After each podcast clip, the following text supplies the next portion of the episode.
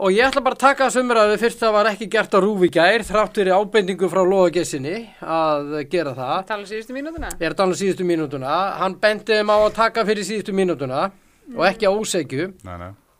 Eh, þau sem hafa voru í settinu, eh, Kári, Ásker Örn og uh, hún Kristjana, þau gera það ekki, hún náttúrulega stjórna þættinum.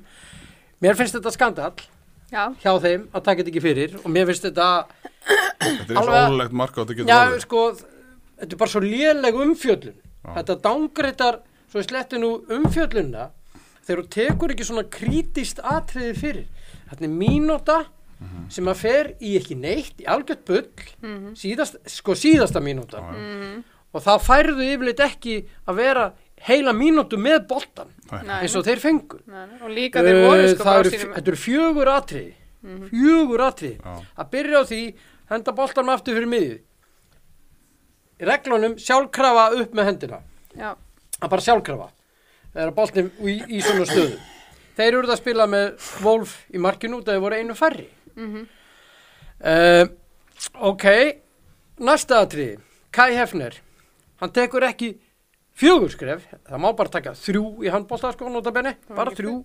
hann tók ekki fjögur, hann tók ekki fimm. Hann tók sex skref. og við töldum þetta aftur. Heimaða mér, mm. sex skref.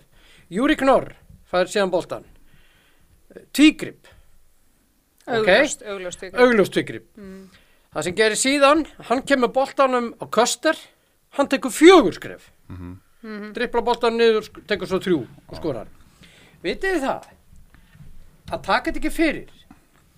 Þráttur ábendingu frá Lóa Gessinni og líka það sem að Einar Örn var að segja í lýsingunni maður sem er afar vel af sér í reglum og slíku og í bara handbóltafræðin bara sá besti. Hann er bara búin að spila leiki hann, hann er búin að spila leik og hann kann þetta upp á tíu. Og það skildi ekki, skildi ekki taka þetta fyrir. Mér finnst það algjörlega gali og svo koma menn á Facebook og eru að segja að það ekki vera að væla undan dómarunum. Sá eitt þjálfara sem er núna þjálfari hjá Val var í breiðholtinu og í stjörnunu og svona, yngur hlokunum hann kom á Facebook og var að tala um þetta og vitið það sko, það er ekkert verið að væla undan þeim Nei, og nei. bara verið bent á staðrendir Já, já.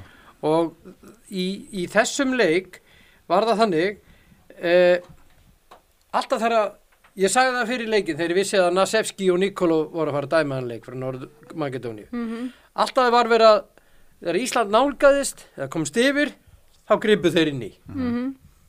Og úst, Nasevski er annar tveggja dómara sem að var í þessu fræga máli sem að danska pressan er búin að fjalla um í mörg ár. Já. og reynda þýska pressan líka.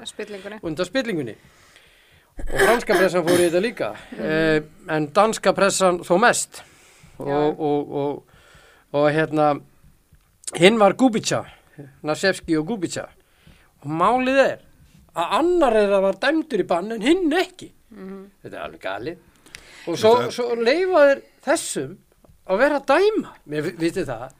Ok, Bara hann var, var saklaus ég veit ekki hvernig þið funduðu út að, að hann, átti hann ekkert að vita af þessu Muni, ekki eftir dómarapar í þetta, mörg ár en þetta er líka bara, þú veist, það þú sérst með dómara sem var involverið í svona mál saman hvort hann er dæmdur ekki, þetta er bara dángreitar sko íþrótina, það er dángreitar þetta mót. Og mér finnst það, neða, mér finnst það svo leðilegt er að því að þetta er handbólti frábær íþrótt og þetta er frábært mót og Já. og þegar þú ert með svona dómara sem setja þú veist, þeir settur og svipa á hana leik með dungjastunni sinni, ekki bara svo lokamínutu heldur bara alla leikin um, og það, mér finnst það svolítið dángreita þetta mót og í rauninni bara EHF, þú veist, í Ég ætla, rauninni, sko. ég ætla að koma með annar hérna.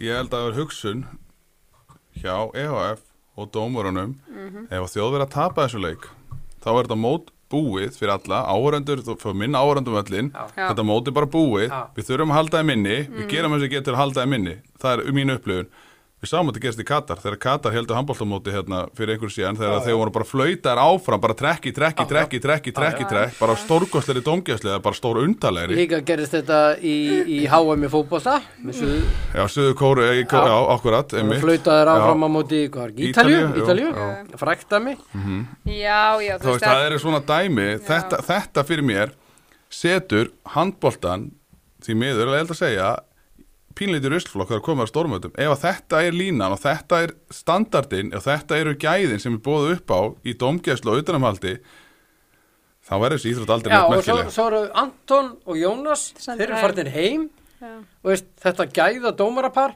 og þeir bara dæma bara hlutlaust og bara eru bara, Já. bara frábæri dómara Já, já, Nei, svo var það hérna Bonaventura sýstunar að dæma og þær eru alveg, það eru týndar sko. þær eru bara grillhús í guðmundar Þetta var brot úr þættinum Mín skoðun með Valtí Bitni.